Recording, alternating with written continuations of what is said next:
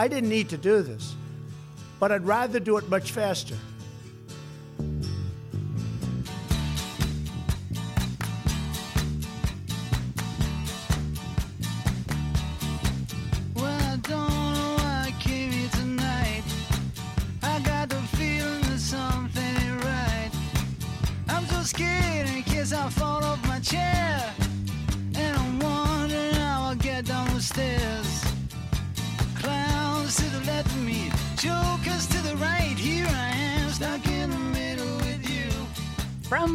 Radio, this is the BradCast as heard on KPFK 90.7 FM in Los Angeles. Elsewhere in California on KFOI, Red Bluff, Redding, KKRN, Round Mountain, KGOE, Eureka. In Oregon on KYAQ, Central Coast, Queso, Cottage Grove, and KEPW, Eugene. On Lancaster, Pennsylvania's WLRI, Maui, Hawaii's KAKU. Columbus, Ohio, WGRN. In Palenville, New York on WLPP. In Grand Rapids, Michigan on WPRR. New Orleans, WHIV. Gallup, New Mexico, KNIZ. Concord, New Hampshire, WNHN. In Fayetteville, Arkansas on KPSQ. Seattle, KODX. Goldendale, Washington, KVGD. And Minneapolis, St. Paul on AM 950 KTNF. Plus also to coast to coast and around the globe streaming on the internets on the Progressive Voices channel, Netroots Radio, Indie Media Weekly, FYI Nation, NicoleSandler.com, Radio Free Brooklyn, GDPR Revolution 99, Workforce Rising, Deprogrammed Radio, and Detour Talk, blanketing the globe five days a week, as usually hosted by Brad Friedman of BradBlog.com. But today, you have me, Angie Coiro, sitting in for Brad and Des. Hey, did you feel that national emergency shuddering through us all? I did too. It is not a border wall or a lack thereof that constitutes our emergency. It's the imminent danger of having an incoherent, venal, irrational, vindictive buffoon with a scattershot brain trying to drag our country into bankruptcy and fascism. You came here for the even handed rhetoric, right? Donald Trump revealed all of the above as he triumphantly played his latest gotcha card, agreeing to the omnibus spending bill while throwing a toddler's tantrum over what he didn't get. And as you have undoubtedly heard any number of people point out, he said himself he didn't need to do this. He just wants it to go faster. Everything he wants to prove that he is in charge of, he is the Lord Master of all, silly Constitution be damned. His press conference to declare his imaginary national emergency was so revealing, so revealing. First of all, he made it clear that when you don't give a baby his toy when he first screams for it, he's going to scream for all his toys. Any parent of a two year old will tell you that. He didn't get his first $5 billion he wanted, so now he wants eight. So we have a chance of getting close to $8 billion. Whether it's 8 billion or 2 billion or 1.5 billion, it's going to build a lot of wall. We're getting it done. Plenty of congressmen and others in seats of power warned in advance they would immediately pursue remedies if he pulled the shenanigan. And he was asked about that by an ABC reporter in the Rose Garden. Uh, Mr. President, what do you say to those, including some of your Republican allies, who say that you are violating the Constitution with this move and setting a bad precedent that will be abused by possibly Democratic presidents in the future? Marco Rubio. well, has not made too many point. people, yeah. Not too many people have said that. Uh, but the courts will determine that. Look, I expect to be sued. I shouldn't be sued. Very rarely do you get sued when you do national emergency. And then other people say, oh, if you use it for this, now what are we using it for? We've got to get rid of drugs and gangs and people. It's an invasion. We have an invasion of drugs and criminals coming into our country that we stop, but it's very hard to stop. With a wall, it would be very easy. So I think that we will be very successful in court. I think it's clear. And the people that say we create precedent, well, what do you have, 56 or a lot of times? Well, that's creating precedent. And many of those are far less important than having a border. You don't have a border, you don't have a country. Another reporter, this one from NBC, pointed out that Trump had some cutting words for President Obama in a similar situation. Let's go. Let's hear it, NBC. Come Thank you. Mr. President. I just want to say, when uh, in the past, when President Obama tried to use executive action as it related to immigration, you said the whole concept of executive a- uh, order, it's not the way the country's supposed to be run. You said you're supposed to go through Congress and make a deal. will you concede that you were unable to make the deal that you had promised in the past and that the deal you're ending up with now from Congress is less than what you could have had No. before a 35 day shutdown? I went through Congress. I made a deal. I got almost $1.4 billion when I wasn't supposed to get $1. Not $1. He's not going to get $1. Well, I got 1.4 billion, but I'm not happy with it. I also got billions and billions of dollars for other things port of entries, lots of different things, uh, the purchase of drug equipment, more than we were even requesting. In fact, the primary fight was on the wall. Everything else, we have so much, as I said, I don't know what to do with it. We have so much money. But on the wall, they skimped. So I did, I was successful in that sense, um, but I want to do it faster. I could do the wall over a longer period of time. I didn't need to do this, but I'd rather do it much faster. And I don't have to do it for the election. I've already done a lot of wall for the election, 2020. And the only reason we're up here talking about this is because of the election. Because they want to try and win an election, which it looks like they're not going to be able to do. And this is one of the ways they think they can possibly win is by obstruction and a lot of other nonsense. Now, in the wake of another attack on a member of the media, it is notable to hear him declare his allegiance again to the right wing commentariat. This is Norah O'Donnell here. Mr. President, could you tell us to what degree some of the outside conservative voices helped to shape your views on this national emergency? I, I would talk about it. Look, uh, Sean Hannity has been a terrific, terrific uh, supporter of what I do, not of me. If I changed my views, he wouldn't be with me. Rush Limbaugh, I think he's a great guy. He's a guy can speak for three hours without a phone call. Try doing that sometime. For three hours, he speaks. He's got one of the biggest audiences in the history of the world. I mean, this guy is unbelievable. Try speaking for three hours without taking calls. Taking calls is easy. Okay, I'll answer this one, I'll answer that one. He goes for three hours, and he's got an audience that's fantastic. Wait, uh, they don't decide policy. In fact, if I went opposite, I mean, they have somebody, Ann Coulter. I don't know her. I hardly know her. I haven't spoken to her in way over a year. But the press loves saying Ann Coulter.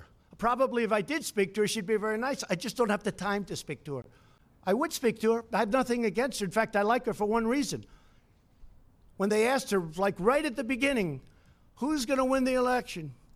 She said, Donald Trump. And the two people that asked her that question smiled. They said, You're kidding, aren't you? No, Donald Trump. So I like her. But she's off the reservation, but anybody that knows her understands that. But I haven't spoken to her. I don't follow her. I don't talk to her. But the press loves to bring up the name Ann Coulter. And you know what? I think she's fine. I think she's good, but I just don't speak to her. Um, Laura's been great. Laura Ingraham. Tucker Carlson's been great. I actually have a couple of people on CNN that have been very good. I have some on MSNBC the other day. They did a great report of me. I say, where the hell did that come from? I think it was the only one in over a year. And he immediately follows this with an attack on, first and foremost and predictably, CNN's Jim Acosta, but then, much less predictably, on stubborn and marvelous Playboy's Brian Karem. Yes, Jim Acosta. Uh, thank you, Mr. President. Uh, I, I, wonder if you could comment on uh, this disconnect that we seem to have in this country where you are presenting information about what's happening at the border, calling it an invasion, talking about women with duct tape over their mouths and so on. And yet, there's a lot of reporting out there, there's a lot of crime data out there, there's a lot of uh, Department of Homeland Security data out there that shows border crossings at a near record low. Uh, that shows us, un- still, undocumented immigrants me, committing crime at lower levels. Uh, that shows undocumented cr- criminals or undocumented immigrants committing crime at lower levels than native-born Americans. Um, what, what, do you uh, say uh, to you your, don't you don't really believe that stat? What, do you really believe what, that? What do you? Stat? Well, Take a look at this. our federal prisons. I believe I believe in facts and statistics okay, and data. any more quick? Let's go. Let me just ask you this: What do you say to your critics who say that you are creating a national emergency? That you're concocting a national emergency here in order to get your wall because I, I you couldn't get it through other moms, ways. What do you think? Do you think I'm creating something? Ask these incredible women who lost their daughters and their sons. Okay? Because your question is a very political question because you have an agenda. You're CNN, you're fake news, you have an agenda. Uh, the numbers that you gave are wrong. Take a look at our federal prison population. See how many of them, percentage wise, are illegal aliens. Just see. Go ahead and see. It's a fake question. Yes, go ahead. President. President. Can I ask a follow up? Thank you, Mr. President. Just to follow up on that, U- unifying uh, crime reporting statistics, numbers from your own Border Patrol, numbers from this government show that the amount of uh, illegal immigrants are down. There is not violence on the border. And that There's most violence on the there's border? not as much violence Oh, really? as let me wait a minute, wait a minute, 26 wait- people Let me finish the question, please. Let me finish the question. Two weeks please. ago, 26 people were killed in I a gunfight on the border. I- understand what you're a saying. mile away from where I went. I under, I was there. I understand. That's not the question. The question is Do we forget about that? No, I'm not forgetting about it. I'm asking you to clarify where you get your numbers because most of the uh, DEA crimes reporting statistics that we see show that drugs are coming across at the ports of entry, that illegal immigration is down, and the violence is down. Okay. So, what do you base Okay, your let facts me, let on? me come on. Let's go. Sort And of- secondly- sort of. Uh, no, no. You get Uh, one. You get well- one. well, the Ready? second Just sit question down. is- Wait. Sit down. Sit down. Could you, could you please sit answer? it? down. You get one I'm question. Uh, I get my numbers from a lot of sources, like Homeland Security, primarily, and the numbers that I have from Homeland Security are a disaster. And you know what else is a disaster? The numbers that come out of Homeland Security, Kirstjen, for the cost that we spend and the money that we lose because of illegal immigration. Billions and billions of dollars a month. Billions and billions of dollars. And it's unnecessary. So, your own government stats are wrong, are you saying? No, no, I use many stats. Could you share those stats with us? Let me tell you, you have stats that are far worse than the ones that I use. But I use many stats, but I also use Homeland Security. All right, next question. And do you, wait a minute, just a quick Go, no, follow up, Mr. Go, please. You know, if I were teaching a graduate course in logic, I would give an instant A and the rest of the semester off to the first student who annotated every one of Trump's logical fallacies in today's press conference. They were flying thick and fast. Of course, whichever poor kid that is would have at least a month's work on their hands. We can start with the fact that he answered a question about faulty statistical claims with, quote, look at these grieving mothers. Okay, not only is that a non sequitur, but it cheapens the loss of those bereaved parents. Way to tap dance in the blood, Donnie. Arguably, the most alarming thing about the press conference was the childlike sing song he fell into as he daydreamed his national emergency's fate tiptoeing through the court system. So the uh, the order is signed, and we will have a national emergency, and we will then be sued, and they will sue us in the Ninth Circuit, uh, even though it shouldn't be there, and we will possibly get a bad ruling, and then we'll get another bad ruling, and then we'll end up in the Supreme Court, and hopefully we'll get a fair shake, and we'll win in the Supreme Court, just like the band. They sued us in the Ninth Circuit, and we lost, and then we lost in the appellate division, and then we went to the Supreme Court, and we won. And it was very interesting because yesterday they were talking about the band. This is not a well man. So, expectedly, the challengers and challenges are already lining up. Attorneys general in Arizona, California, and Nevada already said that they would file against it. Nancy Pelosi is not going to let it go by without challenge. We knew that. Representative Alexandria Ocasio Cortez of New York and Representative Joaquin Castro of Texas plan to introduce a bill to stop President Trump's emergency declaration. A Democratic aide confirmed Castro reached out to Ocasio Cortez to get her on board, and the pair is reaching out to others to build support. The House adjourned Friday morning, so the timing of the introduction remains up in the air, but the chamber will be conducting pro forma sessions next week that would allow for the introduction of bills. That's from thehill.com. Now, Bloomberg outlined some ominous opinions that, in short, the road to overturning the declaration is in fact uncertain. He may in fact get away with it. Unsettled law here, and lots of unknowns. But that same article included real facts. You have to argue about real facts. You can't just say facts anymore. You have to assert and ascertain they're real facts because that's the way we live now. Actual facts that contradict all of Trump's alleged justifications. And among those, and I'm quoting from Bloomberg here legal arguments aside, the statistics Trump has cited to justify an emergency declaration include immigration and customs enforcement's arrest of hundreds of thousands of, quote, aliens with criminal records over the past two years. ICE enforces immigration laws within the U.S., not on the borders. Its numbers include people convicted of violent offenses, but also those convicted of nonviolent crimes, including illegal entry or reentry. Trump calls the southern border a pipeline for vast quantities of illegal drugs, suggesting a wall would stem the flow. In fact, it's like the anti Trump phrase. In fact, most illegal drugs are smuggled into the country through ports of entry. Today's national emergency, I'm still with Bloomberg here. Today's national emergency declaration, so soon after Congress reached agreement on border security, makes clear the president is trying to create a crisis, not solve one, said Beth Werlin, executive director of the American Immigration Council. Quote, the most pressing immigration issue we confront at the border is one the president himself has manufactured by unlawfully turning away asylum seekers and cruelly separating parents from their children. Now, lest we think that everybody on the right, particularly the press on the right and the commentariat on the right, lest we think that they're all sanguine about this. Check this out from Aaron Dunn. This is from the Washington Examiner, of all places.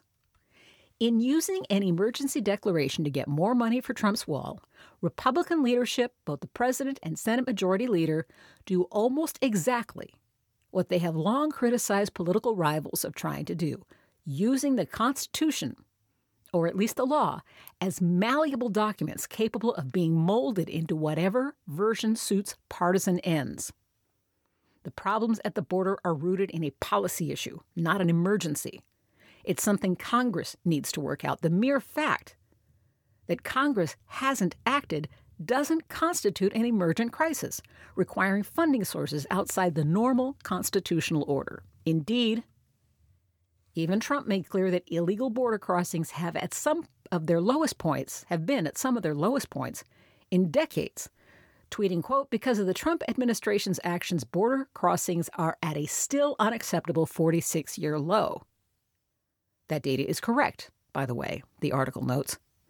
It goes on in its relentless determination to demonize political foes, the right overlooked one of its own making national security should never have been allowed to become the carte blanche it has become. Conservatives will live to regret this use of emergency powers because it will be used in many ways they don't like. Or won't like, as the article says. One lone Republican has had enough of Trump and the hatred that he nurtures. Bill Weld he served as the governor of Massachusetts, says that he will run against Trump for the GOP presidential nomination. Now, here's uh, Bill Weld quoted in the Washington Post It's time for all people of goodwill and our country is filled with people of goodwill to take a stand and plant a flag. In every country, there comes a time when patriotic men and women must stand up and speak out. In our country, this is such a time. Weld opened his remarks in the first primary state with an unflinching denunciation of the president. Quote, he acts like a schoolyard bully. And Republicans in Washington who, I love this, Republicans in Washington who, quote, exhibit all the symptoms of Stockholm Syndrome. We don't need six more years of the antics we have seen, he said. Now, stay with that story in the Post because there's a fascinating little tidbit further down in the story. In an interview this week, Weld noted that even if he does not succeed, a potential side benefit from his perspective would be weakening Trump for the general election. A Republican who so gets it, he is willing to throw the election to the Democrats. That's how I read it. And that is patriotism. Not unrelated, one of those stories that is way too common today. The ACLU has taken up the case of two women who were stopped by the Border Patrol for speaking Spanish. So, can you tell us in the video, please, why you asked us for our IDs, please? Ma'am, the reason I asked you for your IDs because I came in here and I saw that you guys are speaking Spanish, which is very unheard of up here. Yeah, this is from the BBC. Ana Suda and Martha Hernandez were held by a U.S. Customs and Border Patrol officer last May after he heard them speaking Spanish in a grocery store. Agent Paul O'Neal questioned those U.S. citizens for about 40 minutes. He asked to see identification. Both of them believed they were being detained.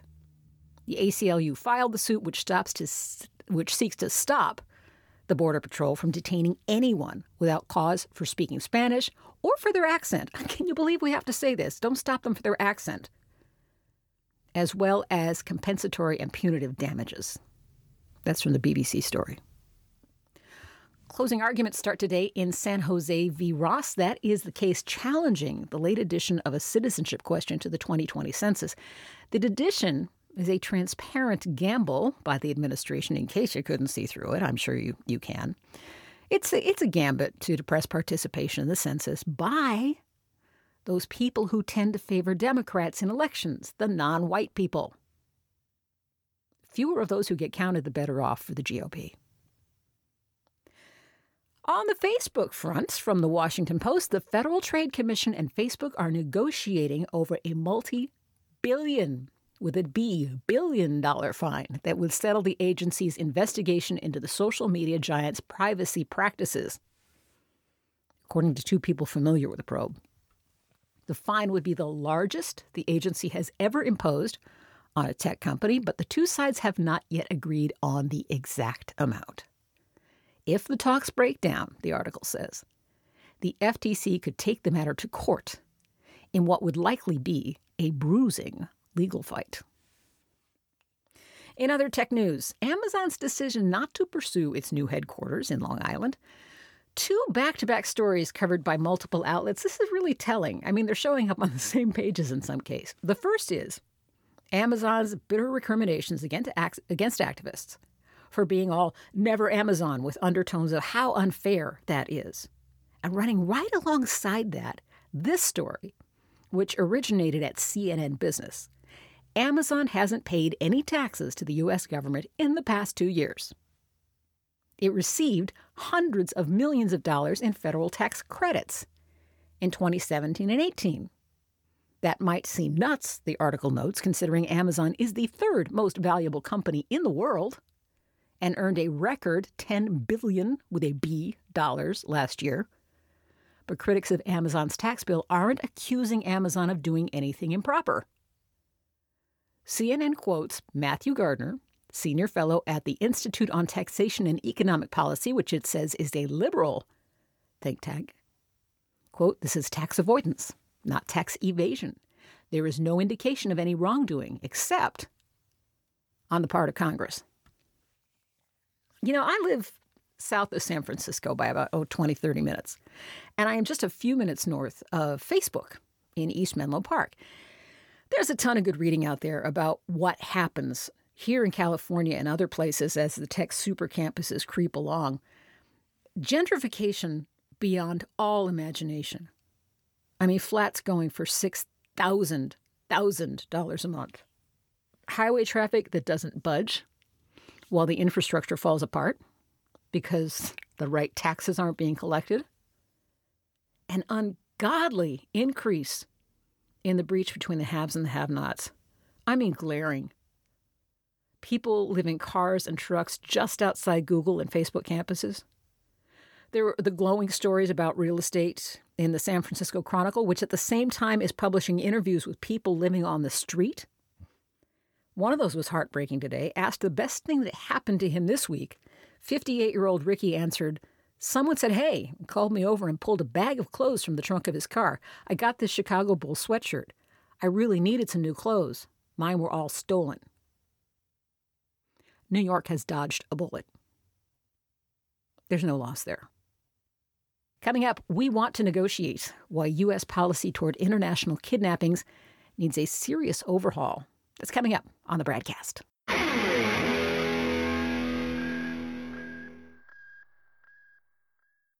Hi, this is Brad. My thanks to those who stopped by bradblog.com slash donate to sign up for a subscription to the BradCast of any amount you like. We rely on you to stay on your public airwaves. Please grab a subscription at bradblog.com slash donate. Thank you. It's the BradCast. I'm Angie Coiro in for Brad and Desi. Journalist Joel Simon is executive director of the Committee to Protect Journalists. The committee was approached back in 2012 by the family of fellow journalist James Foley, who was kidnapped in Syria. While the committee was considering its options and its liabilities, Foley was beheaded by his captors. So Joel Simon wants us to take a fresh look at why the countries who refuse to negotiate for the return of kidnapped citizens overseas are the same ones that see the highest death rate in those cases. He's written a new book, We Want to Negotiate, and I talked to him for my show, In Deep with Angie Coiro. Here's part of our conversation.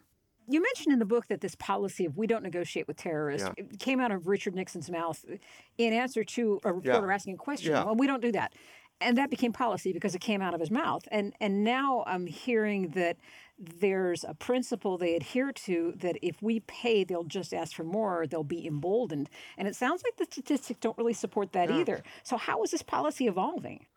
Well, so there's been a couple of things. You're, you're right. So the policy, you know, the first sort of wave of, of, of kidnappings that occurred targeting Americans was in the in the 60s and, and early 70s. There was a wave of kidnappings in Latin America targeting American diplomats, and the strategy by leftist uh, by leftist insurgencies in Latin America, and the goal of these kidnappings was actually to put pressure on the host government. So it might be, you know, uh, uh, you know, um, Brazilian leftists or the Montoneros in Argentina, um, or the or the leftist guerrilla group in Uruguay, and they'd, you know, kidnap an American diplomat, and they say unless our uh, uh, um, you know people who are in jail are released, um, you know we won't release the diplomat, and so it was a coercive strategy. And then there there became then you started to see a second wave of kidnapping, you know, targeting di- mostly diplomats in the Middle East. And there was an incident in 1973 where a Palestinian terrorist group um, attacked the Saudi embassy in Khartoum and took a bunch of diplomats hostage, including a couple of a couple of Americans. And one of their demands was for the release of Sirhan Sirhan, who was the um, uh, obviously the uh, uh, convicted uh, uh, assassin of Robert F. Kennedy, who was the opponent of Richard Nixon in the in the um, 1968 uh, presidential election. So Nixon was happened to be having a press conference the next day, and he was asked, you know, are you going to um, uh, give in to these terrorist demands? And he said, you know, we won't pay blackmail. It absolutely not. And then these two Americans were taken out and shot. And so that, and, and so after that, I talked to the person who was sort of involved in the formulation of this. They were starting to do research. Does no concessions work? They didn't really have an answer. But after um, uh, th- these two diplomats were killed as a result of, of, of or in response to President Nixon's comment, comments, it became, as the person who developed the, who did the research told me, a policy written in blood and the, you know they, they started looking for you know justifications to a certain extent. A lot of that came after, and it wasn't until, but it wasn't until the Bush administration and into the Clinton administration that there there was a formal written policy that articulated. Before that was more of a political slogan, but then it became a policy. Um, and then in the aftermath of um, the terrible incidents in Syria, I mentioned you know James Foley and the other Americans.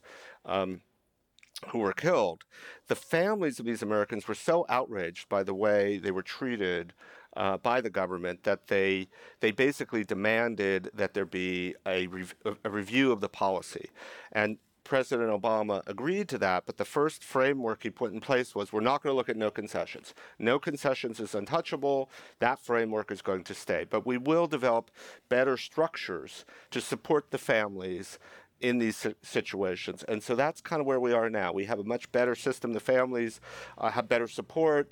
Uh, there, there's, there's, there's more responsiveness. It's a more humane policy. But the central, and uh, President Obama also made a very important public announcement. He said, no American has ever been prosecuted for paying ransom. He didn't say no American ever would be prosecuted because he couldn't make that commitment because who knew uh, what the next administration would be.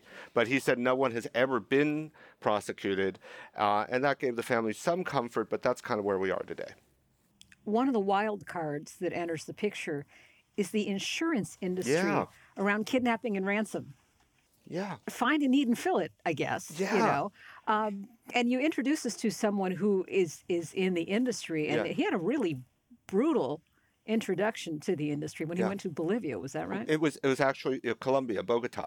So I I so one of the things that I didn't really know about people who work in high risk environments know a little bit about this, and I knew something about it, but I didn't know the details.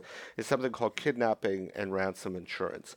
And remember, I talked about you know the kidnapping market. It is a market, and one of the players in the market is this insurance industry. And how does it work? It started in Europe uh, in the 1960s, when again there were leftist groups uh, in Europe that, you know, in, in Italy and Germany that were, you know, carrying out kidnappings of wealthy industrialists to finance their cause. And uh, wealthy families in Europe, you know, felt very vulnerable, and the insurance industry kind of developed this product. And basically, what the way it works is, if you are a wealthy individual, you can get kidnapping and ransom insurance. And what it means is that if you are if someone a member of your family is kidnapped and you have to pay a ransom, you will be reimbursed. And the, the the logic of this is that uh, you're not going to pay more because you, you you can only be reimbursed for the assets you actually have, and uh, it um, it you have to raise the money. You have to sell your house, mortgage your house, do whatever you need to do because they're not going to give you the money. They're only going to reimburse you at the end. So the negotiation is credible, but it keeps this terrible crime. It's a terrible, terrible crime, but it doesn't destroy you for the rest of your life. So this is, and it's kidnapping is terrorizing, but it's very rare. So this was a very good insurance project. Uh, a product, and then it spread to industry. So if you, if I employ people and they work in a high risk environment, I kind of have an obligation to do what I can if they're kidnapped. I can't just leave them out there. So you know, I, I I'm going to pay ransom if I have to, and you know I want to manage that cost and, and be responsible to my employees. So I'm going to get this insurance, and it created this global market. And then I profiled this insurance broker named Doug Milne. He lives in London and the European market had become saturated. And he said, "Well, where's where are places around the world where people are getting kidnapped and they don't have insurance?" Aha, Colombia. Colombia was like the the, the epicenter of kidnapping. You had uh, the Medellin cartel, you had these criminal groups, uh, you had uh, leftist guerrilla groups, and wealthy Colombians lived in total fear of kidnapping. And so he brought this product uh, to Colombia, um, and it was very successful. He's now a very successful, wealthy guy. And um, but I, you know, I talked about the complexities that emerged has emerged in the uh, industry since 9/11. One of the great innovations of the kidnapping and ransom industry was that when you were kidnapped, you know, you would negotiate on your own. So you're overwhelmed. at some terror group or what have you. You're trying to negotiate with them for the life of your loved one. And the insurance companies quickly realized that the families weren't equipped to do this. So they maybe were paying more than they should have. So they created a specialized service of hostage negotiators. So if you are insured and you and a family member is kidnapped, the next day someone will show up at your door who's a professional negotiator. They know how to do this. They know what the going rate is for the, for people in certain environments. They know what the ransom is going to end up. They know how long it's going to take, and they support you uh, through the entire process. And globally, it is perfectly legal with this insurance to pay ransom to criminal groups. Remember how I said that the U.S. does not negotiate with terrorists and doesn't support that? And well, if you're kidnapped by the Mexican drug cartel, guess what? You're in luck because you can pay the ransom and there's no criminal uh, liability for doing so. The, the U.S. government will probably even help you uh, to ensure that you're not defrauded, you know, like even help is goes so far as to deliver the ransom in some instances. Um, and you, if you have kidnapping and ransom insurance, you will be reimbursed. But if you're kidnapped by a designated terrorist group under the Patriot Act, you could have this insurance. It's kind of a gray area. Maybe you get the hostage negotiator, uh, but you can't pay. May, or you could pay, but you better hope you're not prosecuted. You're in this terrifying uh, gray area, and um, you know that's kind of you know that's kind of why this is such a complex, difficult ordeal, um, you know, for, for American families. And that's one of the areas where what a government is willing to do, how much they're willing to get involved. There's what they say and what they do. And it Yeah. depends on which government you're talking about. Governments across the world have different relationships with these kidnapping and ransom people. How much they're hands off, how Yeah. much they're really willing to Yeah. deal behind the scenes it varies. Yeah, it varies tremendously. So if you are um, a European and you come from a country uh, where they routinely pay ransom in political cases. And even if you have insurance, they'll kind of push the insurance person aside and say, "We'll take this over. We're going to negotiate. Uh, we're going to get you home." And if you're, you know, if you're an American, you're in this you're in this this gray area where you're where you're largely on your own, and the the government uh, is probably you know, to the extent that they're involved, they may even be an impediment. So, um, yeah, it's it's a it's it's it's sort of depends on what country you come from. But the irony of this, you know, the, the kind of logic of the no con- another logic of the no you know the no concessions um, policy, and this is a much more substantive argument. So I really didn't find much basis for the argument that it reduces the risk, but I did do. It's unquestionable that if you're paying ransom to terror groups, they're going to do terrible things with that. Mm-hmm. So you you do want to reduce the amount of money going to terror groups, and it's a le- legitimate government interest to uh, attempt to do that. Um, and ideally, if nobody ever paid ransom, if that never happened, then it wouldn't exist as a crime because it, there would be no reason that people would engage in kidnapping. But as I said, that will never happen, right? Mm-hmm. We all know that there's always somebody um, who will pay ransom. So paradoxically, the, the, the, the, structure we have in place now, where some countries pay and others don't, actually makes uh, may increase the amount of money going to terror groups because if you have a group of hostages, the best way to put pressure on the governments that will pay is to kill one of the hostages, mm-hmm. right? So if you have some hostages that have a lot of value and other hostages that have no value, i.e., the ones from countries that won't negotiate, you can actually kill the hostage from the country that won't negotiate, get the political benefit, the visibility, the recruitment that comes with that when some of these terror groups use it for recruit, recruitment, while you put pressure on the European governments, which do pay, and increase the amount of ransom.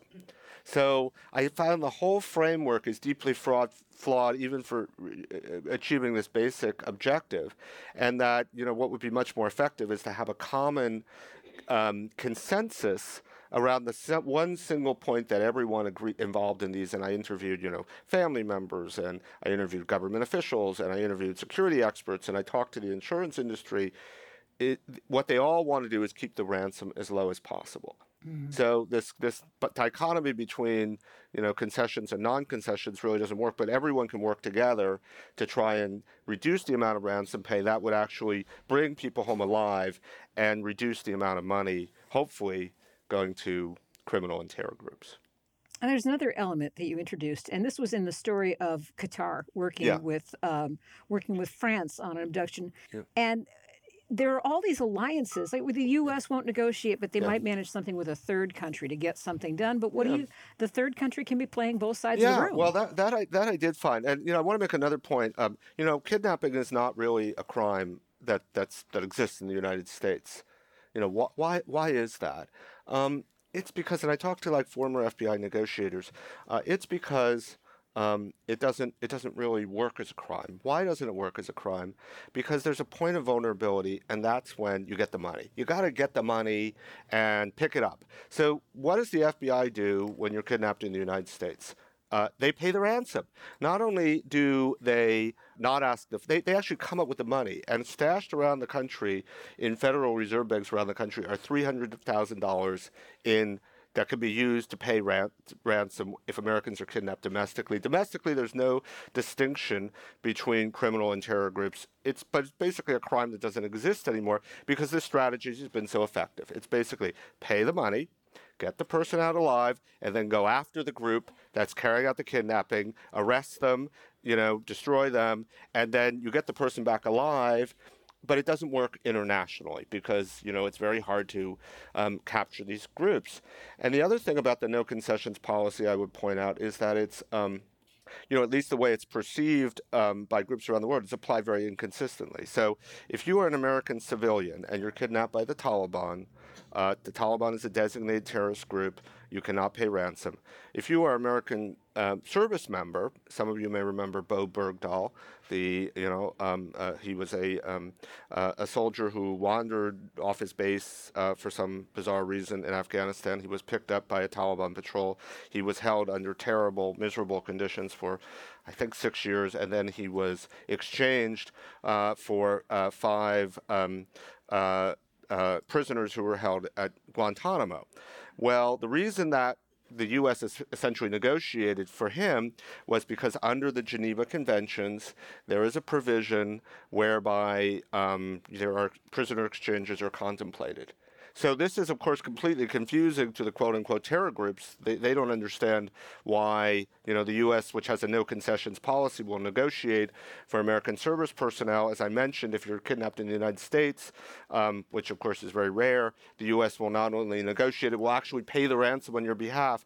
So the whole framework for this, basically what I found, it's a political slogan. It's not really a policy. Mm-hmm. It's a political slogan but it does leave the room for those third party countries to get yes. involved. And you could be forwarding a, a, negative agenda in those third party countries as well. Yeah. I mean, one thing I found was so you mentioned Qatar. So Qatar is a very interesting place. It's a t- very wealthy Gulf state, um, which uh, has you know one of the largest uh, reserves of, nat- of natural gas uh, in the world, and it has a policy a strategy rather of sort of playing both sides of the fence. It sort of you know has um, uh, there are conservative elements in um, uh, Qatar, which both for you know reasons of ideological alignment and strategic reasons, you know, have relationships with some shadowy um, Islamist groups. Uh, but they also have close ties with the West. They host the American, uh, the largest um, uh, uh, naval base in, in the Middle East. The Sixth Fleet is based there. They have uh, strong relationships with the U.S. military, et cetera. So. Um, when Westerners are, are, are kidnapped, um, they'll sometimes sort of serve as intermediaries.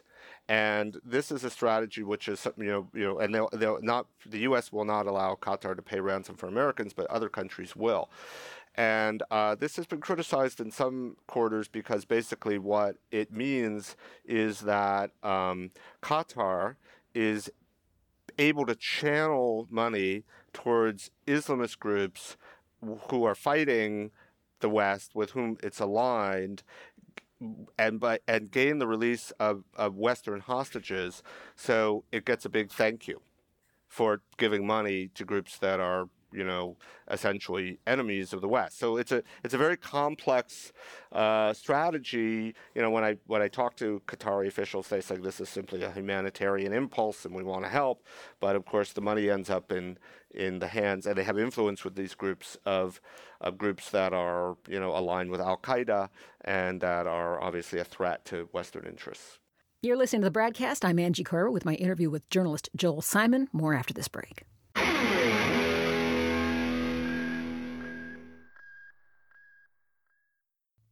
Hi, this is Desi Doyen from the Green News Report and the BradCast, both brought to you without corporate or political influence. Why? Because we rely on you to help keep us completely independent. Please drop by bradblog.com slash donate today and help us stay on your public airwaves. That's bradblog.com slash donate. You'll thank yourself later. I'll thank you now. I'm Angie Coiro. You are listening to the BradCast. More with Joel Simon, author of We Want to Negotiate and executive director of the Committee to Protect Journalists if there were like a novel yeah. style set piece, it would be what happened in Syria with yeah. so many hostages yeah. being brought to the same place at the same time. And were I a, a playwright or a writer, I would say, let's bring in a hostage who believes he doesn't ever want to be paid for. He believes that he doesn't want to be paid for. And then we have the one from a country who is willing to pay. And then we have a man and we have a woman. It's, it seems like in in this series of events, every possible idea about who gets kidnapped, why, and how to deal with kidnapping was all together in one yeah, place. Yeah. So yeah, basically what happened in the um, in, in, in late 2012 and two, 2013, this new proto group, which was forming in Syria, which eventually became the Islamic State, started grabbing Westerners. At first, wasn't clear that they even knew what they were going to do with them. They were just, you know, if they, you know, and that the, the sort of risk environment in, in Syria was changing at the time. Journalists and aid workers were able to work there with a, some modicum of security, and then, you know, the kind of more um, uh, I, I, don't know if I'd call them secular, but the, but the kind of rebel groups that were less hostile to the West and maybe welcomed journalists because they wanted journalists to document the terrible atrocities being committed by the Assad government. That shifted, and Islamist groups sort of came to the fore, and they were targeting Westerners. And it, this happened so quickly that you know they were they were you know a whole dozens of Westerners who were grabbed by this group. And in the book, um, I profile two hostages who were taken together, and they were aid workers. Uh, one was Italian, his name is Federico Motka, and one was British, and his name was David Haines. And David Haines was hired, you know, to be the security person uh, for Federico Motka, and he had a background uh, in the British uh, military. And he, you know, knew this was a high risk kind of work, and he had told his brother, you know, listen, I know what I'm doing. I know this is risky, but I'm, you know, uh, served in the military, and I don't believe in ever negotiating or certainly paying ransom. And if you ever pay ransom for me, ever, I will never speak to you again. Not one pound.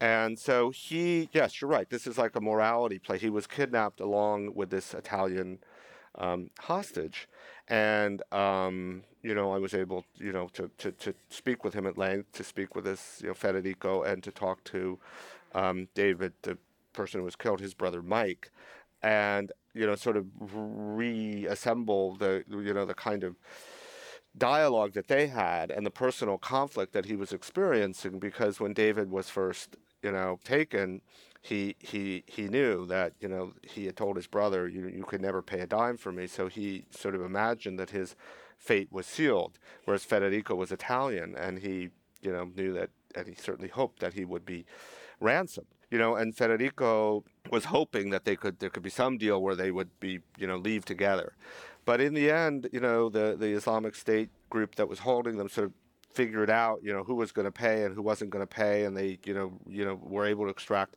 huge ransoms from the Europeans, and they basically murdered uh, all the, you know, Americans and British hostages who who who who would not pay, and you know, f- at the time. Um, you know, they were having this dialogue and this debate, and um, David was seeing, you know, the European hostages leaving one after the other, one after the other. There were 19 all in together. And, um, you know, he realized, you know, of course, the money going to the Islamic State was going to be used for bad purposes, but they had so much money because they had access to the oil fields. They had overrun the banks in Mosul. They were, you know, basically extorting um, the, the, the, the, population, uh, the local population. Um, so the amount of ransom payment, while significant, was not determinative in terms of their ability to continue to, to function. And he started to, you know, to waver. You know, he knew he was going to die. Was he giving his life for a purpose or not? And Federico, in the end, you know, I don't know what David finally felt when he when he was killed, but Federico, in the end, you know, felt that this is wrong-headed, and that, as he put it to me, and I, I kind of think of this as a mantra, you know, the principle is you don't pay, but that doesn't have to be your policy. That doesn't have to be your policy. You know, sometimes you have to sacrifice. And basically, I come away after this really difficult period of research and investigation, and then, you know, the book is full of lots of stories and anecdotes with a belief that each hostage situation is different. There are no two hostage situations that are alike, and that a rigid policy actually costs lives and encumber and and and and, and uh, reduces the likelihood of a successful um, uh, recovery of the hostage. And so I'm really, I really believe that you know you have to look at each case differently, and and look. And, and look at maximum flex and have maximum flexibility. There are many circumstances in which the, the strategic cost of paying is too great you know, and you just, you know, government just can't support it. But there are other cases where maybe it's worth it, especially in the internet age where, you know, hostages, you know, the, these these videos that, that, that, that can be made of murdering hostages, you know, we don't really appreciate how valuable those are to these groups because they use them for publicity, they use them for recruitment, and I wasn't right clear to me how this works, but you know, if they if they send out these horrifying videos on social media, then someone contacts them, you know, with a supportive message, then they reach out to them and they try and reel them in and recruit them. So these these terrible videos have a tremendous value to these groups, and so ensuring that they don't have hostages to use in these in these videos, there's a national security framework you know, for in some cases, certainly supporting families' efforts to bring bring their loved ones home. Mm-hmm. Let's talk about the role of the press in Yeah. responsible coverage.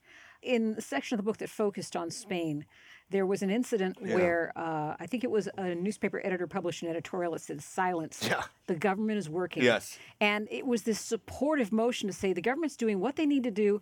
Let's all be quiet about this, which is the opposite of, of the French, you know, let's Yes. call parade in the streets. Yeah. And I'm trying to imagine if in an American situation, I could ever imagine the press saying, let's just be quiet about this. The government's doing its thing. Um, you know, I'm, it may surprise you that yes, Yeah? that happens. Um, it's called a media blackout, and I have very mixed feelings about it. So, how many of you are familiar with the case of David Rohde? Okay, David Rohde was um, uh, a journalist for, for, for the New York Times who was kidnapped uh, in Afghanistan and then transported into Pakistan and held by the Haqqani network, which is a you know a group aligned with the with the Taliban. And he was held for um, for about seven months, and there was no reporting. It was it was it was blacked out, and that was because there was an understanding among media organizations, you know, that they they were not going to report on this because it could jeopardize, you know, it could increase ransom demands and jeopardize his ability to come home. So, you know, the media, the American media, will, in certain circumstances, um, you know, uh, suppress coverage of these hostage incidents. Um, and, and, you know, again, I, lo- I look at this, I, I think there's an argument to be made that in the, you know, if there's a highly sensitive negotiation that's taking place, or if the hostage takers explicitly say, you know, if you report on this, we're going to kill the hostage, or something like that, or in the first instance, you know, where you just don't know what's happening and it's confusing, you know, kind of putting a lid on, on, on media coverage, you know, may be, may be appropriate. Uh, but the longer it goes on and the more um, there's an active um, conspiracy of silence, the more question I have about whether whether this is this is an appropriate role for, for the media to play. I don't, you know, it's usually the governments. Mm-hmm. It's it's kind of like the governments and the hostage takers want silence. So that tells me that it's you, you know to the extent that you can subvert that and get public attention because ultimately it's going to require i mean that's what the french figured out you know the, it's going to require in most cases the government intervention to resolve these cases and they're more likely to become engaged if there's media attention mm-hmm. You were talking on Yeah. NPR. yeah Someone texted in a message to the effect that, look, these reporters go out in their unprotected areas. They know what they're doing. There were cases in the book. For example, there was a tuna boat that Yeah. knew that it was going outside protected areas. Yeah. There were two journalists Yeah. who had been embedded and went outside the embed there, area. was french journalists And it, it makes me think about what the responsibility of the individual is. I was appalled that whoever it was who texted NPR was Yeah. bloodthirsty. yeah But there is that question about does how that person end up in, ended up in that situation have any bearing in how it's dealt with? How much personal responsibility are they assuming? Yeah, I mean it's it's you know the, the- you know a lot of sometimes people get kidnapped because they do stupid things. Yeah. And they don't they don't you know they don't use common sense. Um, and then the question is, you know, what obligation do we have to, to, to them as individuals? There are some journalists, you know, who do everything right and are, you know, providing a high, highly risky and vital um, service that we all benefit from. And you know, something goes wrong, and you know, I think we as a society, um, you know, have an obligation to defend them because they're they're doing something that's that's that's vital to our understanding of the world and risking their lives to do it. Um, but it, and you know it's hard to separate. You know sometimes you really don't know. I mean, and and how can you have a policy that says you know, you know it, ultimately you know people may be more um, supportive and that support gets translated into more political pressure when the, when the cases are more uh, sympathetic. But I don't think you can have a framework where you go, well, if you're stupid, you know, we're just gonna we're just gonna leave you behind. you know, good luck. I mean, you know, talk about talk about somebody who whose behavior was responsible for his situation, Bowe Bergdahl. Yeah. I mean, Bowe Bergdahl wandered off a military base. He had this, you know, who knows what he what he was thinking or whether he was suffering from some mental illness, but he had this cockamamie theory in his head that he could wander off a military base, uh, travel to uh, another base, and you know, with that that he would get the attention of the commander, and then he could denounce, you know, the mistreatment he had experienced, and he was taken by the Taliban and. The U.S. military doesn't leave you behind if you're if you're stupid the fundamental thing we have to recognize is that journalists play play a vital role. Certainly, aid workers, people who are vulnerable to this kind of this kind of threat, play a vital role, and we should be grateful and we should stand stand behind them. But occasionally, somebody will do something dumb. But I still think we have a responsibility to do all we can to bring them home. Uh, two questions from the audience, both about policy. Yeah. And both acknowledge that you, you've said that there needs to be some case by case flexibility. Would there be an advantage for there to be a uniform policy about whether they're paid or not, whether we pay them? And the second question is which policies might be consistently applied? I think that the first thing is, you know, how do you articulate what the policy is? What, how do you express it? So right now it's a no concessions. We don't negotiate. You know, if you're thinking about, you know, what keeps the hostage alive, it's their perceived value. So as a sort of opening gambit, you know, whether you're going to pay or not, there's no reason to announce it. You know, there's no because what what purpose does it serve? It's just a, it's just a political slogan. It doesn't really, you know. So so you want to. I call it a policy of strategic ambiguity. You know, that's what you want. You want you don't want them to know what you're going to do. You know, maybe maybe you'll never pay, but why announce it? Because if as soon as you announce it, the hostage lo- lo- loses value.